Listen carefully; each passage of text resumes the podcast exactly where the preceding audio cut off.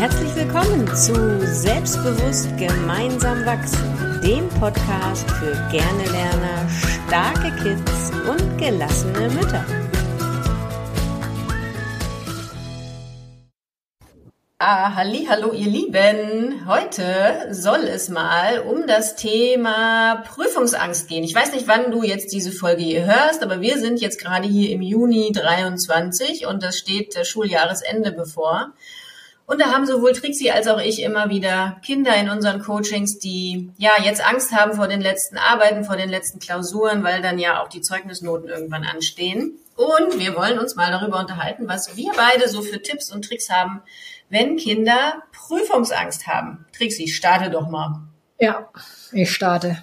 Ähm, Prüfungsangst, genau, ein großes, großes Thema. Und das hat ja nicht nur was mit der Schule zu tun, sondern es gibt ja Prüfungsängste in, im Studium, es gibt Prüfungsängste beim Führerschein, sowohl praktische als auch theoretische. Also die sind ja immer da. Und wenn ich in meinem Lerncoaching äh, mit dem Thema Prüfungsängste ähm, konfrontiert werde, dann teste ich erstmal, ob es überhaupt eine richtige Prüfungsangst ist, ist oder eine falsche oder eine nicht richtige. Ähm, die falsche ist, dass man ja gar nicht richtig gelernt hat und dass man dann Prüfungsangst hat finde ich ziemlich klar, weil ich weiß, dass ich nichts weiß und was soll ich denn hinschreiben? Da hätte ich auch Angst. Ähm, die richtige Prüfungsangst ist dann, dass man gelernt hat und aus der Erfahrung weiß man, dass man das trotzdem nicht gut schafft. Und das ist die richtige Prüfungsangst. Und das sind die Ängste, die sich auch im limbischen System, da hat man diese Blockaden, die verfestigen sich. Und da geht man ja schon mit einem schlechten Gefühl in diese Prüfung rein.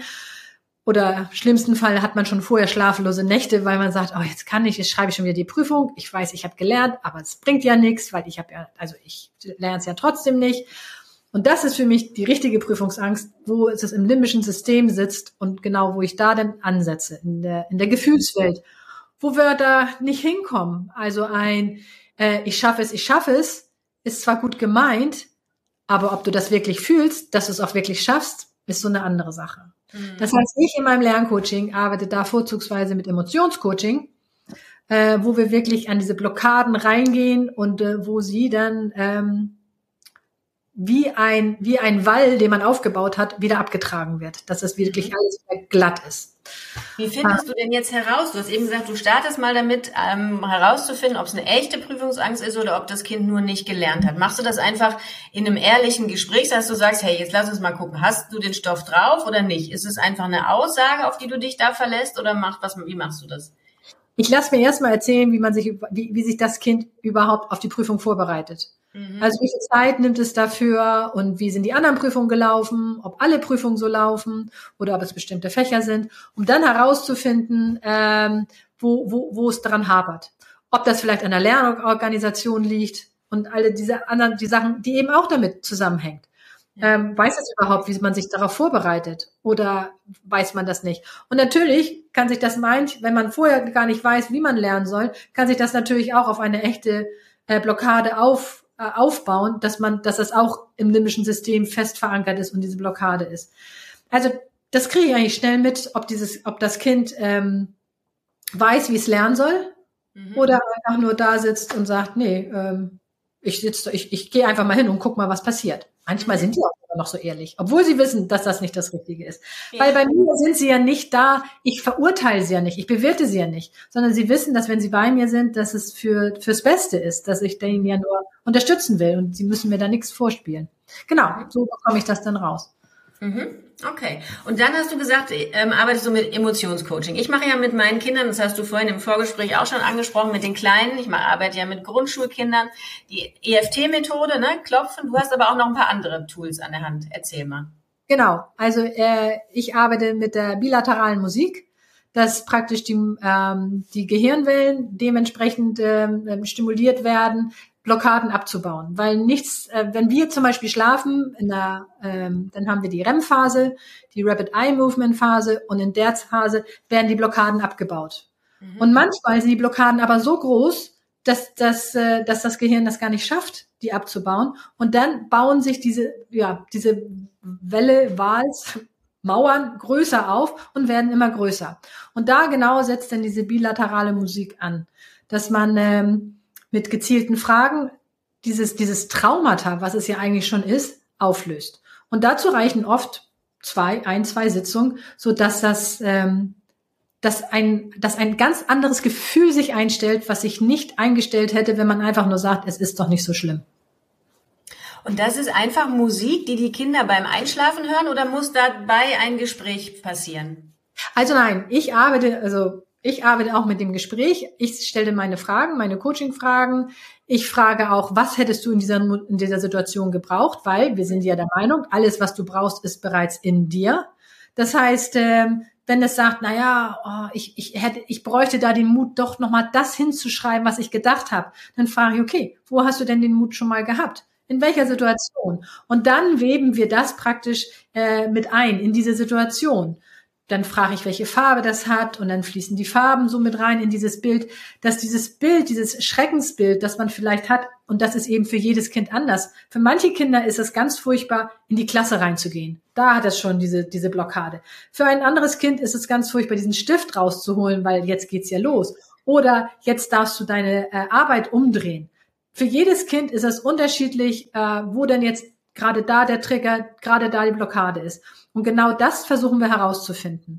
Ähm, und natürlich, wenn wir einmal diesen Prozess durchgegangen sind, ja, dann kann das Kind diese Musik wiederbekommen und, äh, und hört es in, in, in der Situation oder in, in vorigen Situationen, um sich wieder, ähm, ja, um wieder zu Kräften zu kommen und wieder an sich zu glauben und wieder das zu fühlen, dass es das kann. Das ist da, in, dem, in diesem Moment ist wirklich dieses Fühlen ganz wichtig. Total spannend. Finde ich richtig, richtig spannend. Du hast jetzt schon einen Punkt angesprochen, in dieses Gefühl gehen und gucken, wo habe ich denn diese Ressource, bei meinen mhm. Kleinen heißt es immer die Superkraft, schon mal gezeigt. Ne? Ich, ja. Wir machen, arbeiten ja beide, sind ja beides NLPlerinnen mit dem Ankern. Ne? Aber ja. machst du auch solche Dinge mit Körperanker? Mit den Kleinen funktioniert das mit Muggelsteinchen oder so, die sie dann in ihrem Mäppchen haben und dann können sie den Stein so ein bisschen kneten und dann wissen sie, mein Mut ist da drin und ich kann mutig sein, ich schaffe das und kommt das Gefühl auch wieder, ne? wenn man das häufig geübt hat. Wie machst du, bei den Kleinen funktioniert das super, wie machst du das mit den großen Kids?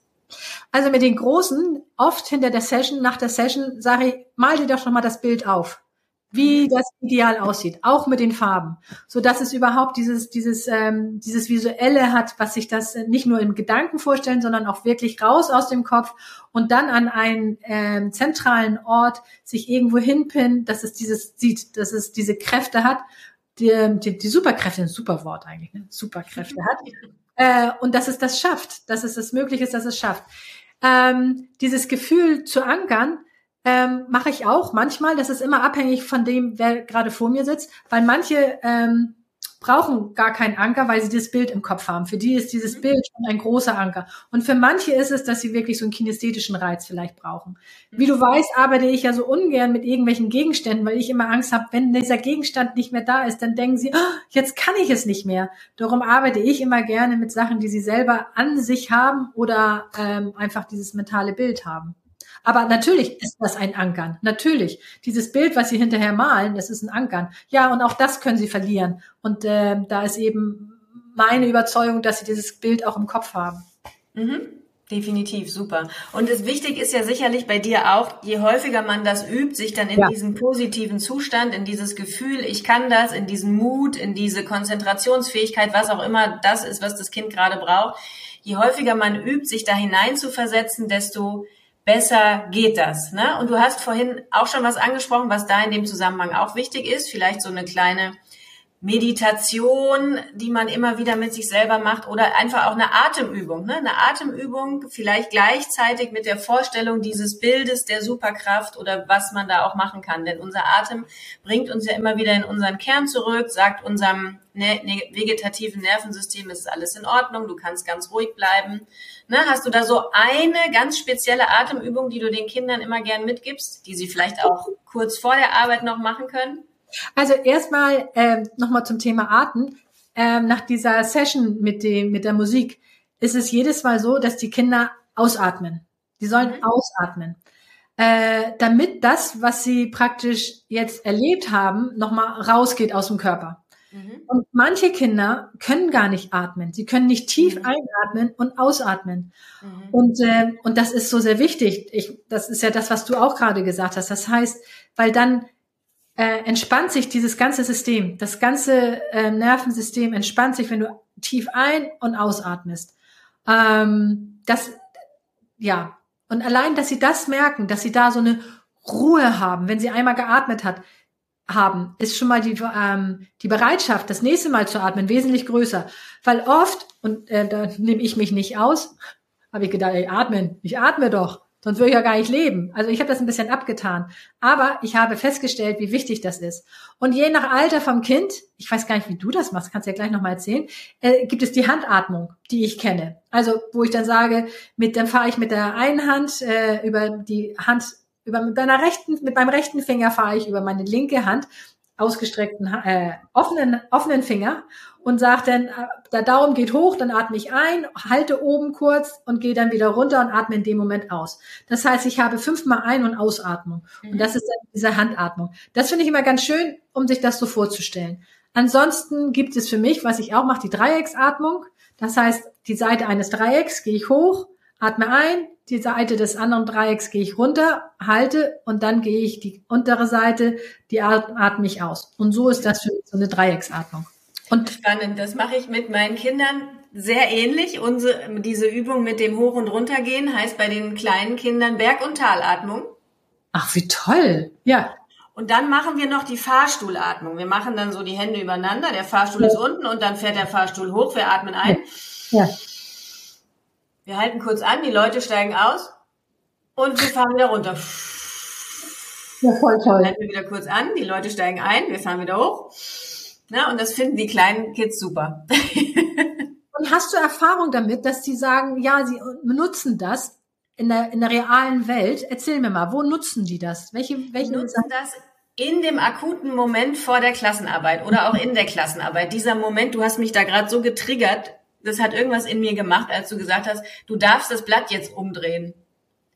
Da habe ich jetzt irgendwie 40 Jahre nicht dran gedacht, aber das hat offensichtlich gerade irgendwas mit mir gemacht. Das Blatt umdrehen war für mich auch immer so ein Moment.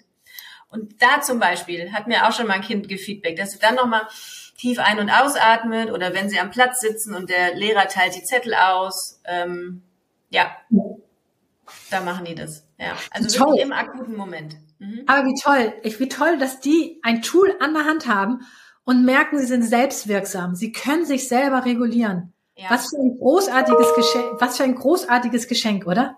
Ja, das sind Tools fürs ganze Leben. Ne? Das äh, sage ich ja auch immer in den Coachings. Das, was wir euren Kindern beibringen, ist fürs ganze Leben wertvoll und kann vor so viel Miss, also Misserfolgen, so viel, wie soll ich das sagen? Ups, vor so viel ähm, Problemen bewahren und auch gesundheitlich so von so großem Nutzen ja. sein. Ne? Also auch das, wenn Kinder schon als kleine Kinder lernen, sich selbst wahrzunehmen, zu merken, wenn es mir zu viel wird, wenn ich in Stress gerate und dann Methoden zu haben, damit umzugehen und sich runterzufahren. Hey, was kann es Besseres geben? Ne? Und oftmals ist es ja ähm, eine Situation, ähm, wo man sagt, oh Gott, nee, da, ich habe da echt, ich habe da echt Angst vor.